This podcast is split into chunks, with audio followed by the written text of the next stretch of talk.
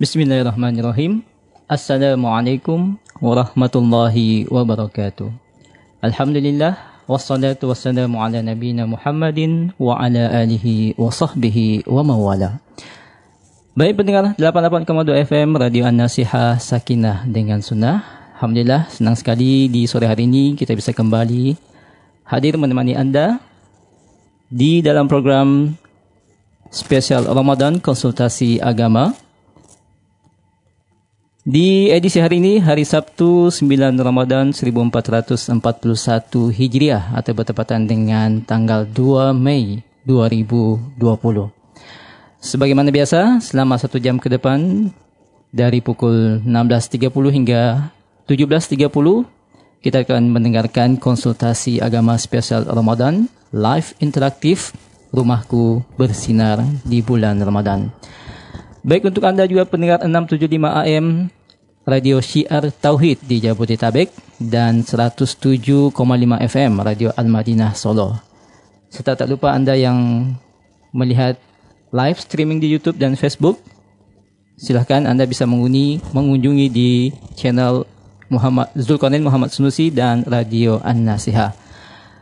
Pendengar yang insya Allah dirahmati oleh Allah Subhanahu Wa Taala di konsultasi agama kita ini masih bersama dengan guru kita Al Ustaz Zulkarnain bin Muhammad Sunusi Hafizahullah Taala. Dan tak lupa kami mengajak anda untuk berpartisipasi di konsultasi agama ini. Silahkan anda yang ingin bertanya langsung, anda bisa nanti menghubungi kami di 0811 4458882 atau silahkan Anda mempersiapkan pertanyaannya. Anda bisa mengirimkan ke 0811413636, 0811413636 via SMS, WhatsApp ataupun Telegram. Baik pendengar, waktu di studio sudah menunjukkan pukul 16 lewat 41 menit waktu Indonesia Tengah. Segera kita dengarkan tausiah dari Al-Ustaz Zulkarnain Hafizullah Ta'ala di konsultasi agama edisi hari ini, hari Sabtu 9 Ramadan 1441 Hijriah. Tafadhal Ustaz. Bismillahirrahmanirrahim. Alhamdulillah ghafirid dambi wa qabilit tawbi syadidil iqab bittauli la ilaha illa huwa ilaihil masir.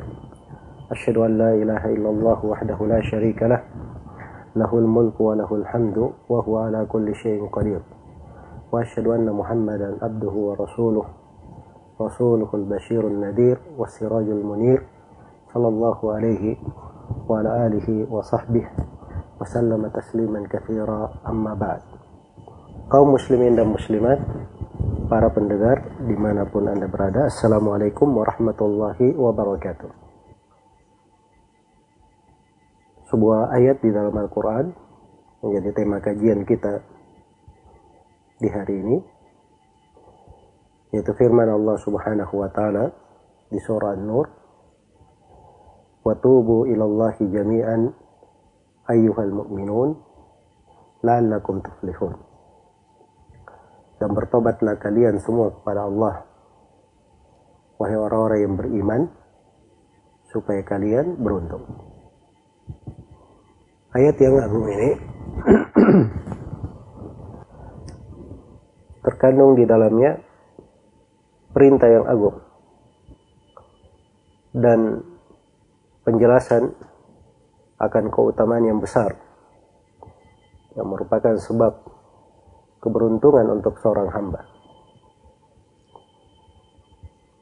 Adapun perintah yaitu firman Allah Subhanahu wa taala wa tubu ilallahi jami'an. Dan bertobatlah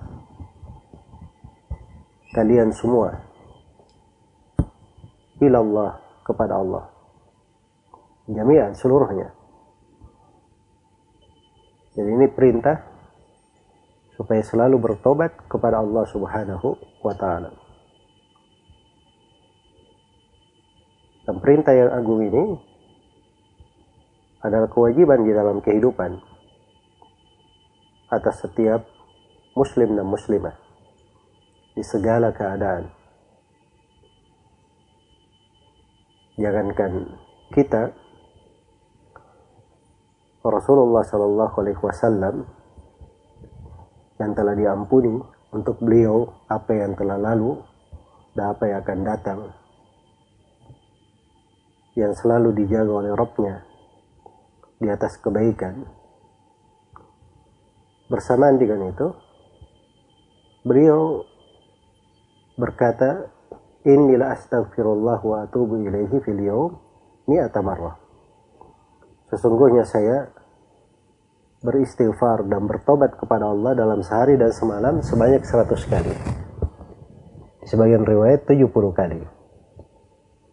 Dan kadang beliau duduk di satu majelis, beliau membaca Allahumma kfirli warhamni innaka antal ghafurur rahim sebanyak 100 kali.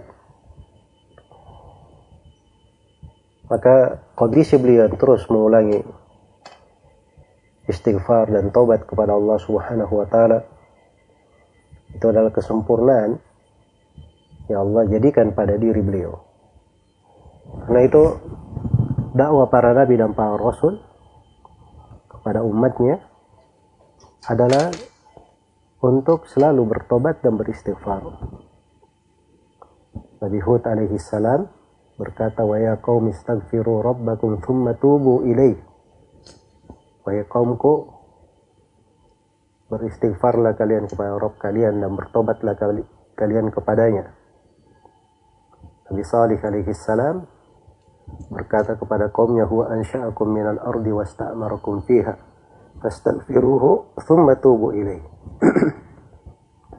beristighfarlah kalian kemudian bertobatlah kalian kepadanya Nabi Shu'aib alaihi salam juga berkata wastaghfiru rabbakum thumma tubu ilaih. Beristighfarlah kalian kepada Rabb kalian kemudian bertobatlah kepadanya.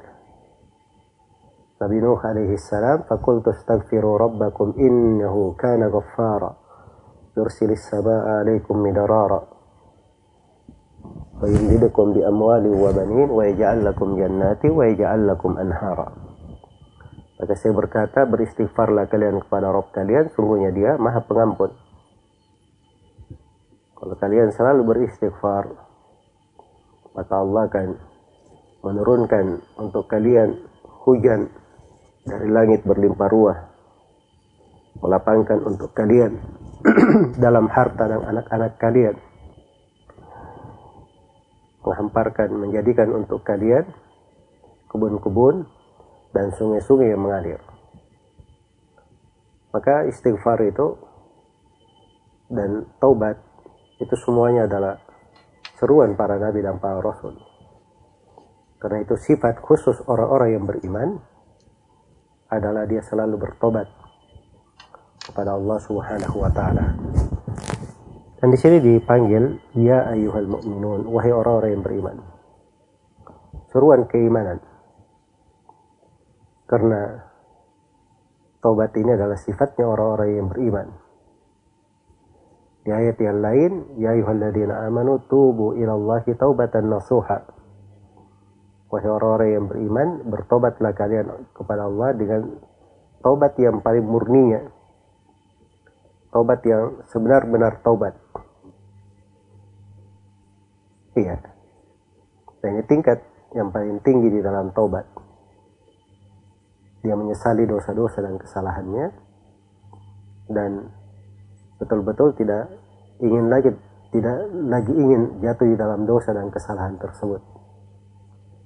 Karena itulah di bulan yang agung ini hendaknya kita bersyukur kepada Allah Subhanahu wa taala diberi karunia berada di dalamnya.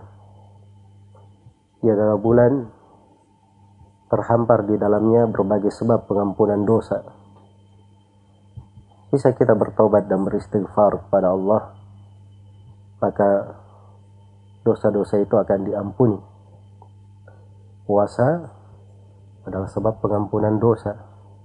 Salat malam menghidupkan Lailatul Qadar, mencari Lailatul Qadar, banyak beristighfar, bersedekah, mengeluarkan zakat,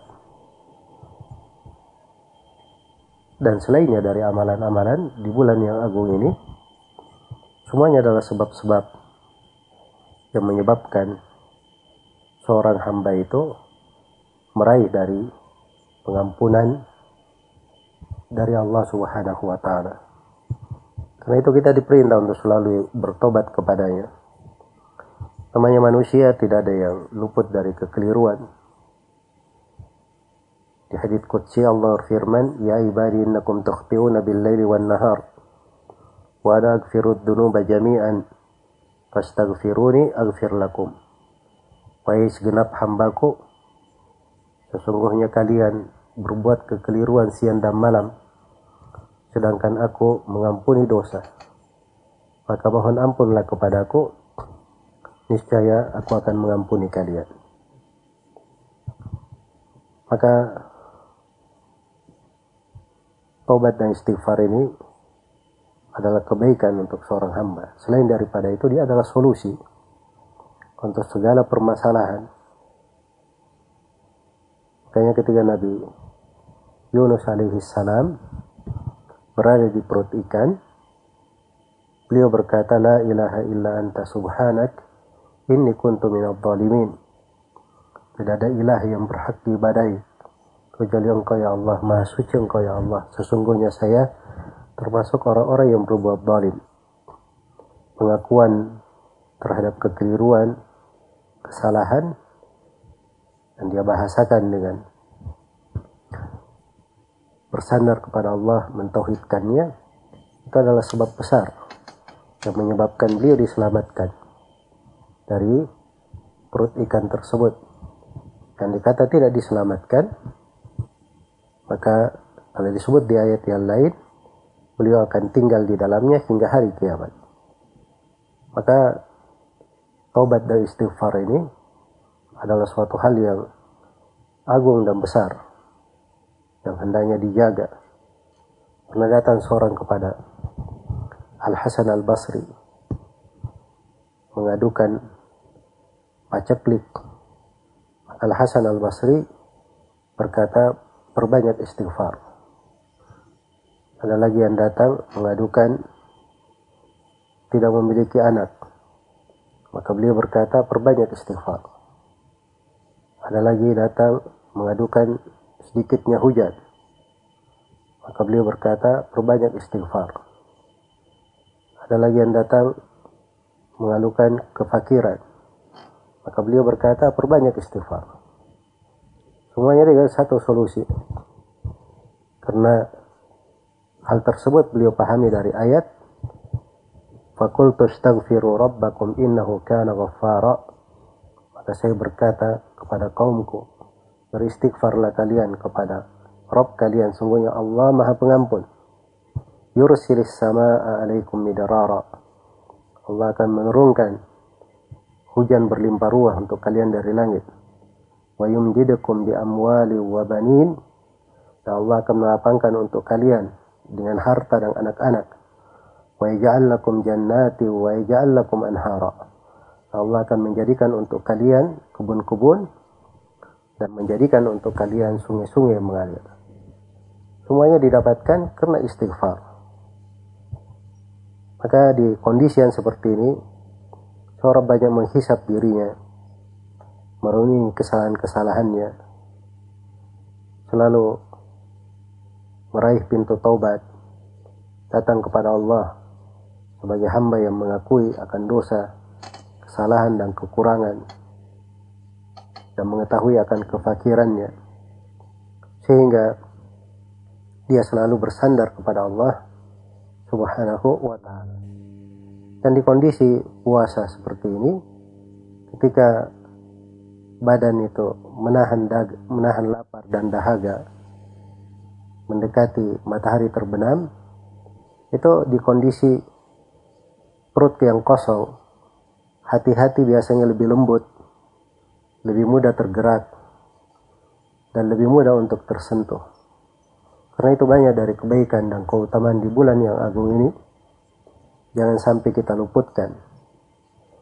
Karena itu Nabi Shallallahu Alaihi Wasallam pernah mengaminkan doa Jibril terhadap tiga orang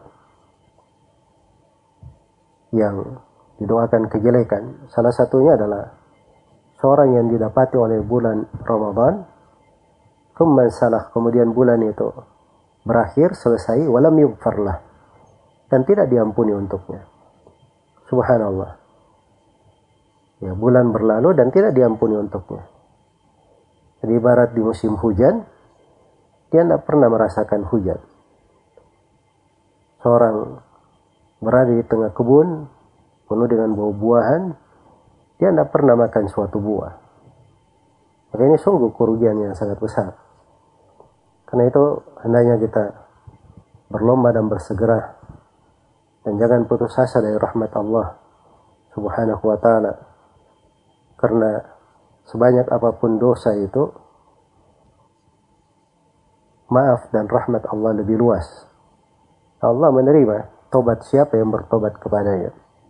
Qul ya ibadiyalladzina asrafu ala anfusihim la taqnatu min rahmatillah innallaha yaghfiru dzunuba jami'an Innahu huwal ghafurur rahim.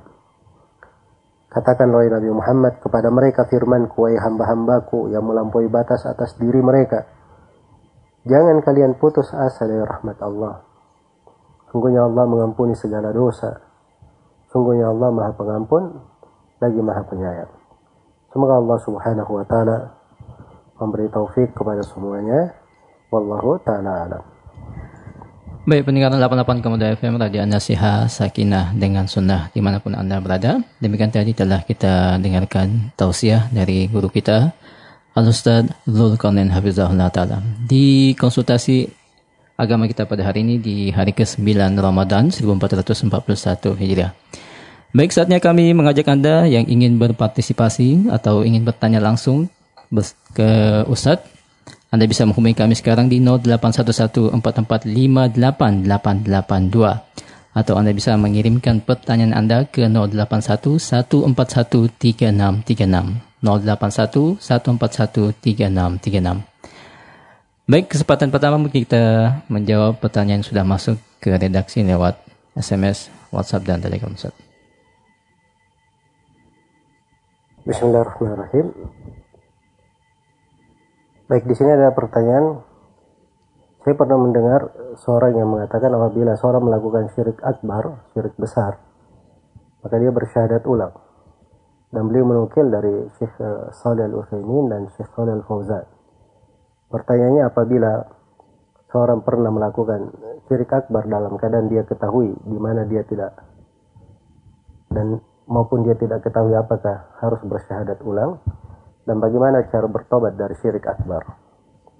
Kalau perbuatan syirik akbar tersebut di dalam hukum syari membatalkan keislamannya, maka itu betul dia bersyahadat ulang sebagai tobatnya.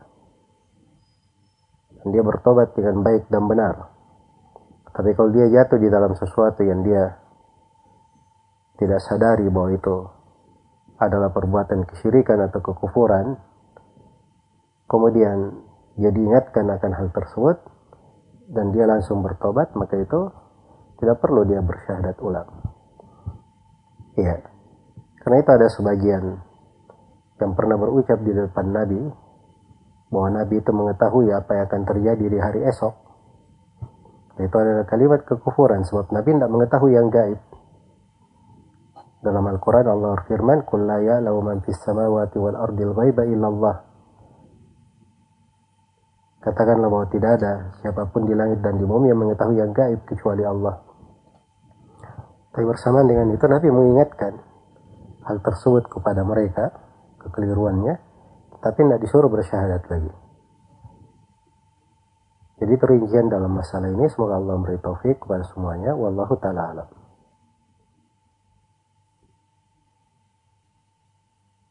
Ada orang yang berkata semua hak cipta milik Allah dengan dalih tersebut mereka bebas memperbanyak buku cetak tanpa izin dari penulis atau penerbit.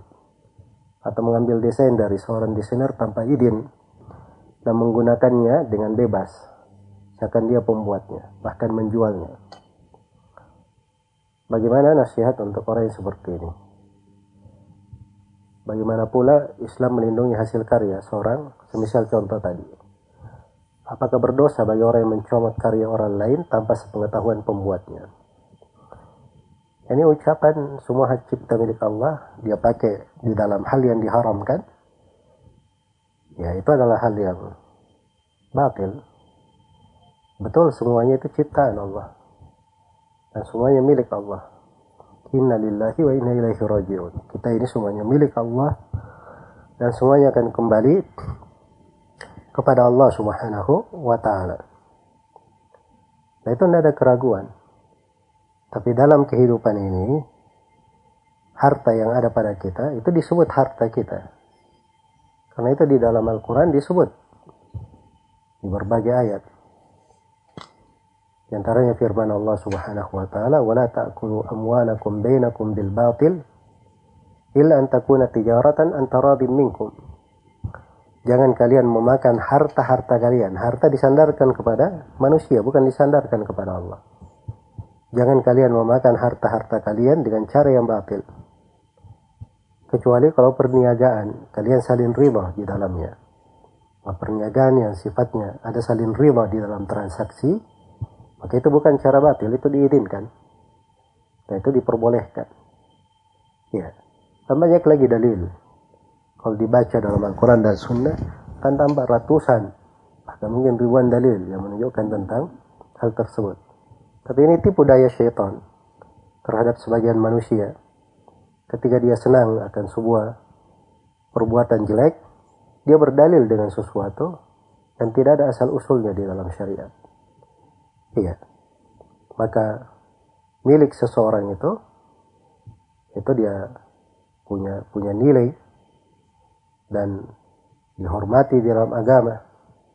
Bahkan salah satu pokok besar yang dijaga oleh seluruh agama, termasuk di agama kita adalah penjagaan terhadap harta. Makanya ada hukum potong tangan terhadap orang yang mencuri. Ada hukum untuk memberi sanksi, pengusakan terhadap sebagian yang uh, melampaui batas di dalam harta orang lain. Ada hukum terkait dengan denda dan semisal dengannya. Semuanya adalah bentuk penjagaan terhadap harta. Ya karena itu hendaknya setiap orang itu bertakwa kepada Allah Subhanahu wa taala. Jangan dia berdalilkan dengan sesuatu untuk jatuh di dalam hal yang diharamkan.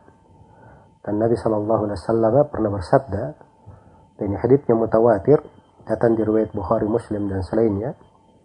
Ala inna amwalakum wa aradakum. Ala inna dima'akum wa amwalakum wa aradakum alaikum haram. Kahrumati yawmikum hada fi baladikum hada fi syahrikum hada ketahuilah sungguhnya darah-darah kalian. Harta-harta kalian. Dan kehormatan-kehormatan kalian adalah haram antara sesama kalian. Sebagaimana terhormatnya hari ini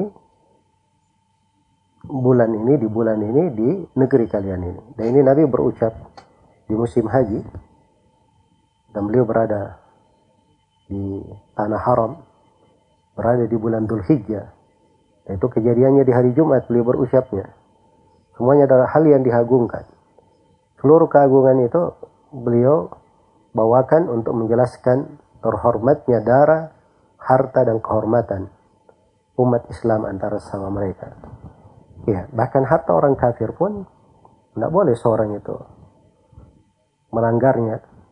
Karena kezaliman terhadap siapa pun diharamkan. Kezaliman terhadap siapa pun diharamkan. Nah, itu kaidah pokok di dalam syariat kita. Semoga Allah memberi taufik kepada semuanya. Wallahu ta'ala Baik Ustaz, ada penelpon yang masuk. Bisa kita angkat? Baik.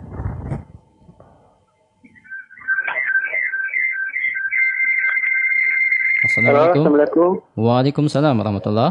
Dengan siapa di mana? Dengan hamba Allah di Maros Ustaz. Baik, silahkan Bapak pertanyaannya. Iya, uh, mohon nasihatnya agar kami bisa istiqomah dengan tauhid dengan zaman yang seperti sekarang ini yang fitnah bertebaran di mana-mana Ustaz. Ya, terima kasih. Assalamualaikum warahmatullahi wabarakatuh. Waalaikumsalam warahmatullahi wabarakatuh. Ini pertanyaan yang bagus dan insya Allah taala itu berasal dari hati yang uh, cinta terhadap agamanya.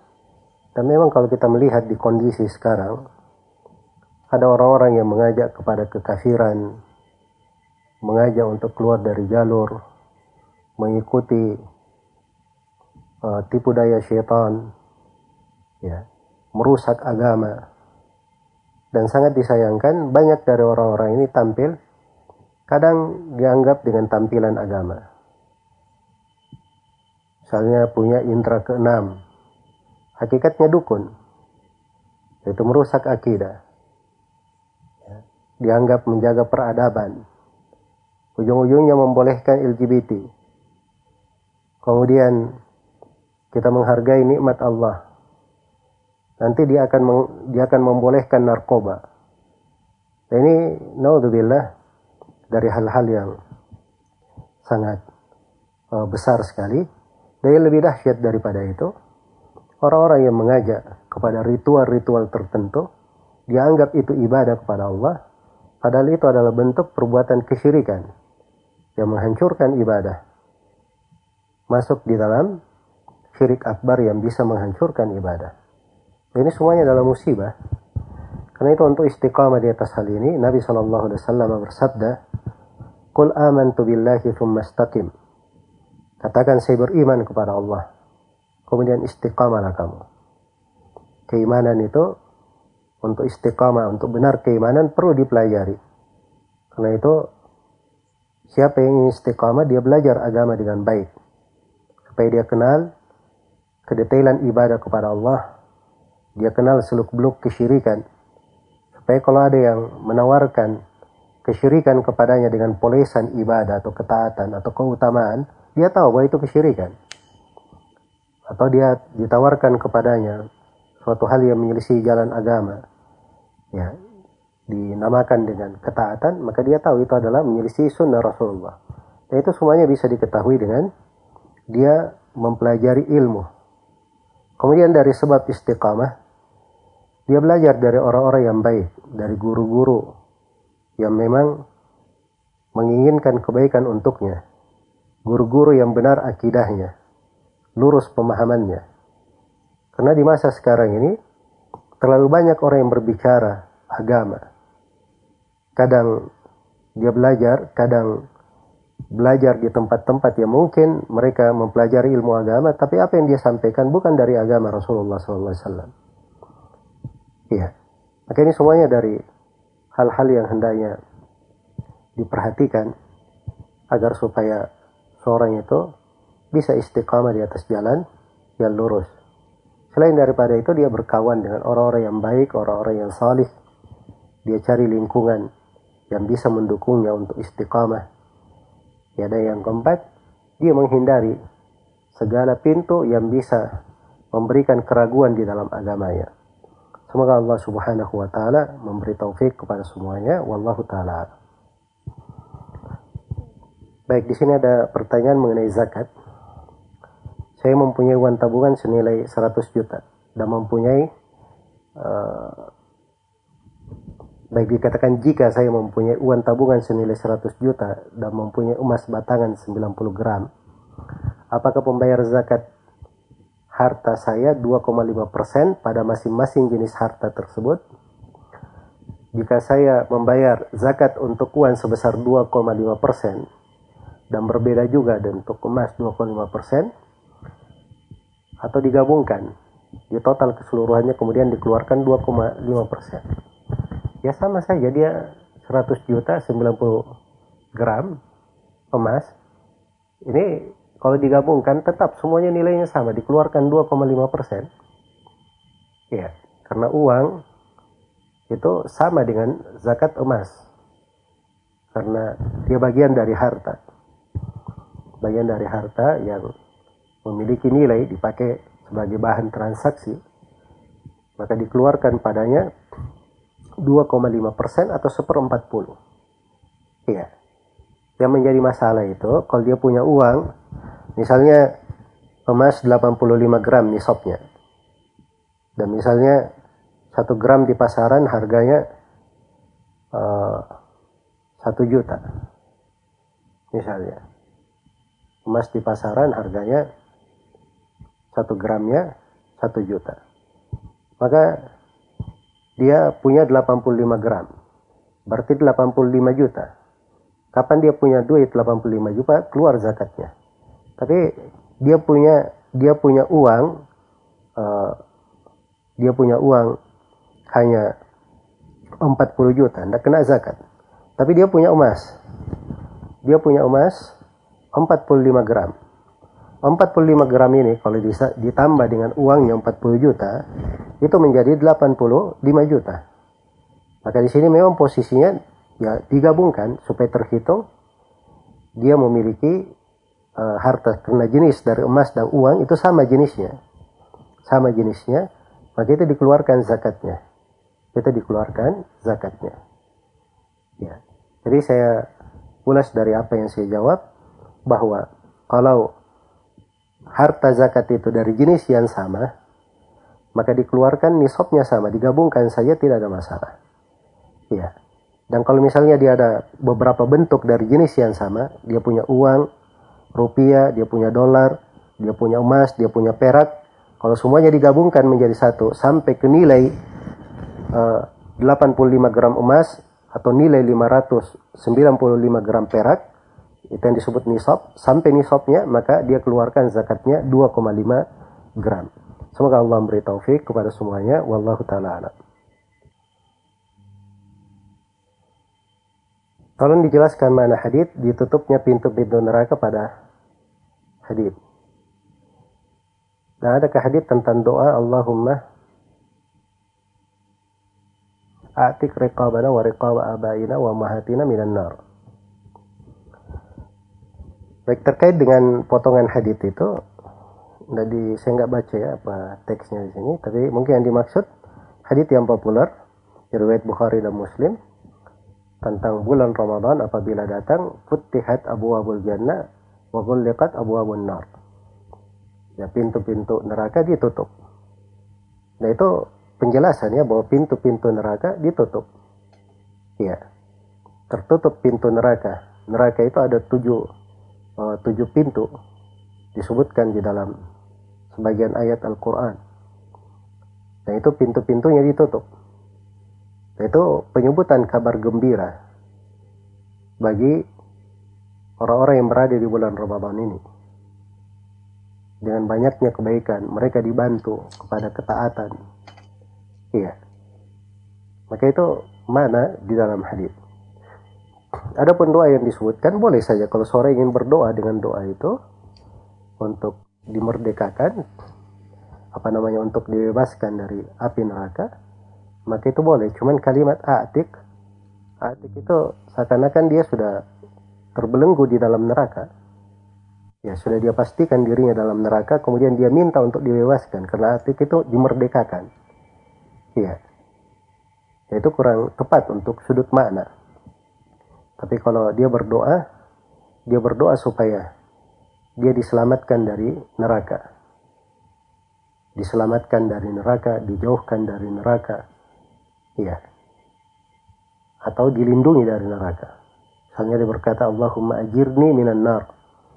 Allahumma ajirni minan nar. Ya Allah, jagalah saya, peliharalah saya dari api neraka. Semoga Allah memberi taufik kepada semuanya. Wallahu ta'ala Bagaimana hukumnya mewakilkan zakat fitri kepada orang di luar pulau? Contoh saya tinggal di Jakarta, saya meminta tolong kepada saudara saya di Madura untuk mengeluarkan zakat fitri atas nama saya kepada fulan. Ya dari sudut kebolehan boleh saya hal tersebut. Tapi kalau dia tinggal di satu tempat, asalnya zakat itu itu dia bagikan kepada orang-orang yang di sekitarnya. Itu asalnya. Dan itu dasar di dalam pembahasan zakat secara umum. Karena Nabi SAW ketika menyebut zakat itu, beliau katakan tu'khadu min agniyaihim paturaddu ala fuqaraihim. Diambil dari orang kaya mereka, dikembalikan kepada orang miskin mereka. Dan asalnya berkaitan dengan orang yang di tempat itu. Tapi kalau dari sudut keabsahan, itu adalah hal yang syah, tidak ada masalah. Semoga Allah memberi taufik kepada semuanya. Wallahu ta'ala alam. berapa jumlah uang yang kita punya hingga nisabnya untuk dikeluarkan zakat. Apakah juga dihitung dari modal usaha kita dan dari barang yang kita jual? Ya, pertama, harta yang dizakati itu ada empat jenis. Ada namanya emas dan perak. Ada apa yang semakna dengannya. Uang, obligasi, surat berharga. Ini harta yang pertama. Harta yang kedua namanya hewan ternak. Hewan ternak ini hanya tiga yang ada di dalamnya. Unta, sapi, kerbau masuk di dalam sapi, kemudian kambing. Lalu harta yang ketiga yang ada zakatnya adalah hasil bumi. Hasil bumi pada tanaman yang menjadi bahan, makanan pokok yang bisa disimpan dan dia ditimbang atau ditakar. Kemudian yang keempat adalah barang perniagaan. Jadi kalau jenis harta ini masuk dari empat ini, nah itu dikeluarkan zakatnya. Nisabnya beraneka ragam, tergantung jenisnya. Tapi mungkin kalau pertanyaannya di sini terkait dengan uang dan uh, barang perniagaan, ini memang sama dari sudut nisab, yaitu dihitung ke nisab emas atau dihitung ke nisab perak. Nisab itu adalah kadar jumlah tertentu yang dicapai ya, di dalam banyaknya harta itu. Ya kalau dia sampai ke banyak ke jumlah dengan sebanyak itu, maka itu mencapai nisab namanya. Iya. Untuk emas itu sekitar 85 gram untuk ukuran sekarang. 85 gram. Untuk perak itu nisabnya sekitar 595 gram. Ya detail harga emas saya nggak tahu. Ya, sisa kalau mau keluarkan mau cek harga sisa dicatat 85 gram emas atau 595 eh, gram perak. Dia cek di pasaran. Sekarang hari ini harga emas berapa? Misalnya harga emas 1 juta dia kali 85 gram. 595 gram perak dia cek harga perak berapa. Kalau harga perak 10 ribu dia kali 595 gram Ya. Maka dari dua ini kalau misalnya emas dan perak sudah dihitung nilainya ternyata nilai emas lebih rendah, maka diambil ukuran emas. Kalau nilai perak yang lebih rendah, maka diambil ukuran perak. Yang dihitung nisab pada yang paling rendah dari nilai emas dan perak. Iya. Adapun berapa yang dikeluarkan pada emas dan perak, dan semisal dengannya dengan hasil perniagaan juga yang dikeluarkan itu 2,5 persen atau seper 40 semoga Allah beri taufik kepada semuanya wallahu ta'ala alam. Benarkah puasa wisal bisa menyembuhkan bakteri atau virus seperti corona? Ini saya nggak tahu ya. Dari sudut kesehatan apa itu mungkin atau tidak tapi sepanjang yang saya ketahui itu adalah hal yang jauh Ya, ini mungkin berita dari sebagian orang nggak tahu dari mana asal usulnya. Tapi dari sudut hukum syari sendiri, puasa wisol itu adalah hal yang diharamkan. Kalau dia menyambung dua hari berturut-turut, diharamkan. Adapun kalau dia menyambung sampai waktu sahur saya, itu hukumnya makruh. Hukumnya makruh. Iya. Jadi itu hukum syar'i di dalam hal ini. Dan Allah tidak akan menjadikan ada kesembuhan pada hal yang diharamkan. Semoga Allah Subhanahu wa taala memberi taufik kepada semuanya wallahu taala alam.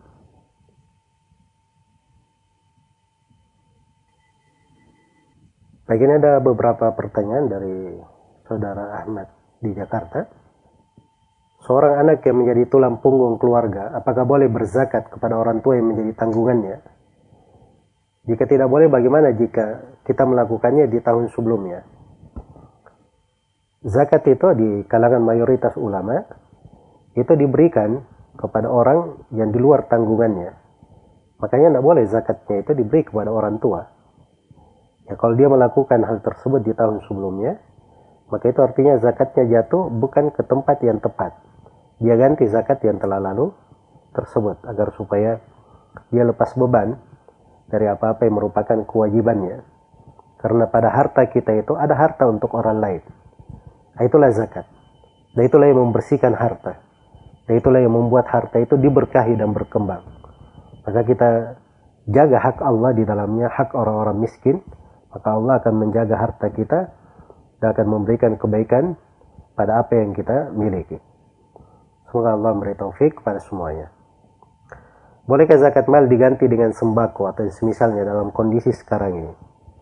Kalau zakatnya itu dalam bentuk uang, dikeluarkan dalam bentuk uang. Tidak boleh diganti dengan sedekah. Dan jangan berinisiatif sendiri menggantinya dengan sedekah. Karena orang fakir, dia lebih mengetahui maslahat dirinya sendiri. Kita ganti sebab sembako. Ternyata si fakirnya, dia tidak perlu sembako, dia perlu duit untuk beli obat misalnya Akhirnya sembakonya dijual jadi duit lagi. Nah ini tidak benar. Kita artinya merugikan hak mereka di dalam hal tersebut. Jadi kalau misalnya dikeluarkan dalam bentuk harta, maka dia bagikan. Kewajiban zakatnya harta, dia bagikan dalam bentuk harta. Dan si penerima zakat, dia yang paling e, berhak untuk melihat apa kemaslahatan yang terbaik untuk dirinya. Dia mau beli sembako, mau beli yang lainnya, itu kembali kepada dia. Semoga Allah memberi taufik kepada semuanya. Tabungan yang dihitung zakat apakah dikurangi dulu dengan kebutuhan primer? Contoh kasus ketika hari H masuk gaji bulanan, apakah yang di total uang di tabungan termasuk gaji yang baru masuk atau dikurangi dengan kebutuhan primer ter terdahulu?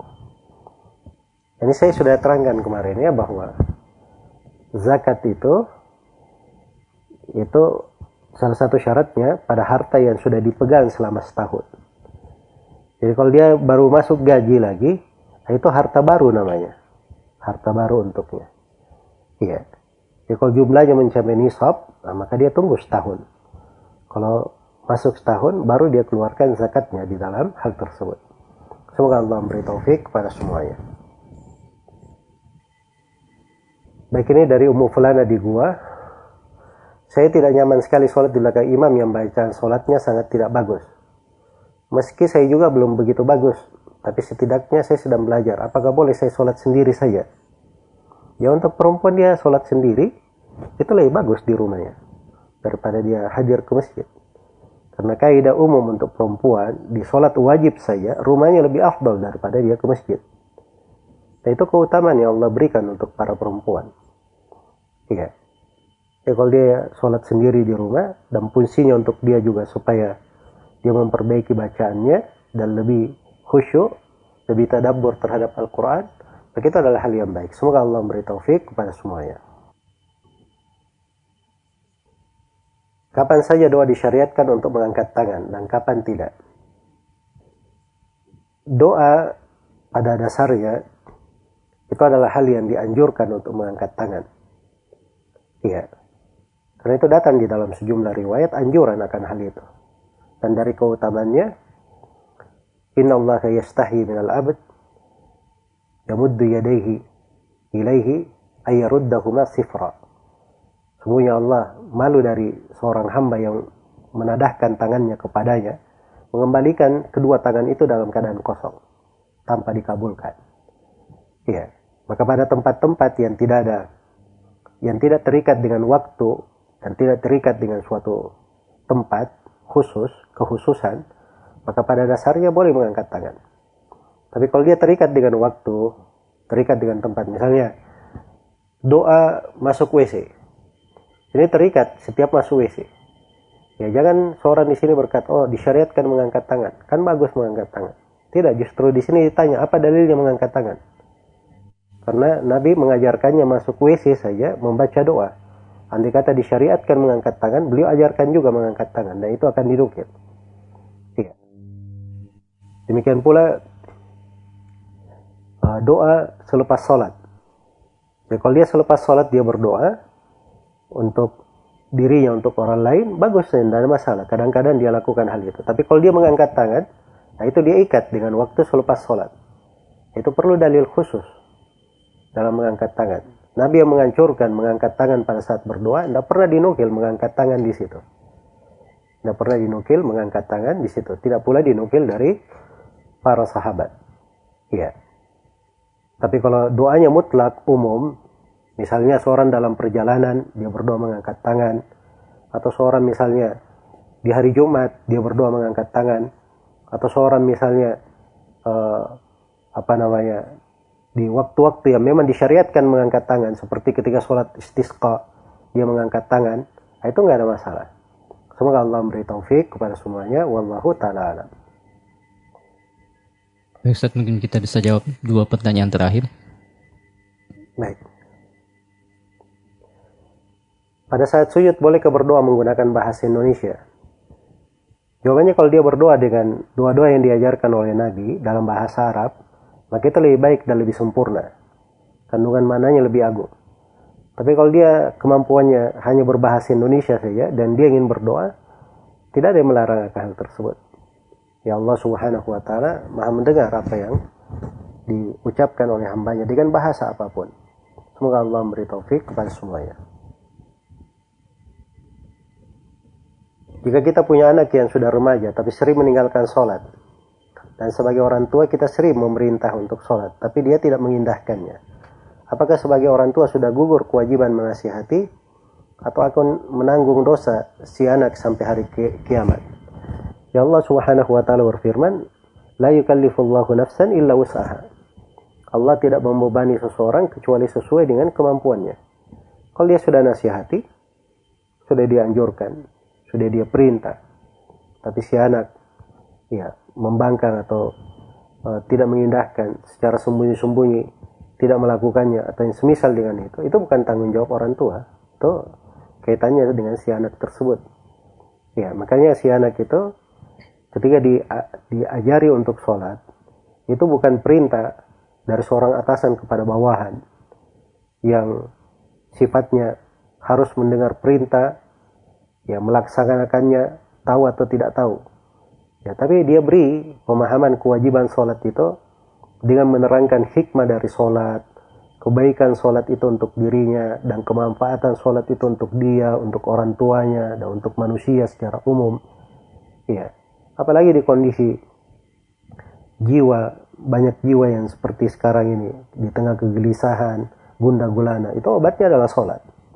Obatnya adalah sholat. Maka diterangkan dari keistimewaan dan kebaikan sholat agar supaya bisa menjadi kebaikan untuk semuanya. Baik kemudian pertanyaan yang terakhir. Orang tua yang lanjut usia dan sudah pikun, apakah wajib membayar fidyah? Kalau dia pikun itu artinya sudah tidak sadar, tidak waras, hilang kesadaran. Ya, kalau dia hilang kesadaran, itu tidak ada kewajiban apa pun terhadap dirinya. Sebab bukan mukallaf dan tidak ada kewajiban mengganti maupun membayar fidyah. Semoga Allah Subhanahu wa taala memberi taufik kepada semuanya wallahu taala alam. Baik, Alhamdulillah pendengar 88,2 FM Radio Anasiha Sakinah dengan Sunnah. Demikianlah telah kita ikuti rangkaian program interaktif konsultasi agama spesial Ramadan, Rumahku Bersinar di bulan Ramadan. Di edisi hari ini hari Sabtu 9 Ramadan 1441 Hijriah atau bertepatan dengan tanggal 2 Mei 2020. Kita ucapkan jazakallah khair wa barakallahu fiik kepada guru kita Al-Ustaz Zulkarnain bin Muhammad Sunusi hafizahullah taala. Baik untuk Anda pendengar yang mungkin terlewatkan mendengar siaran kita pada sore hari ini, Anda bisa mendengarkan siaran ulang besok di pukul 3 lewat 30 menit dini hari waktu Indonesia Tengah. Dan jangan Anda lewatkan pula konsultasi agama kita. Insya Allah akan bersiaran lagi besok di jam yang sama pada pukul 16.30 hingga 17.30 waktu Indonesia Tengah.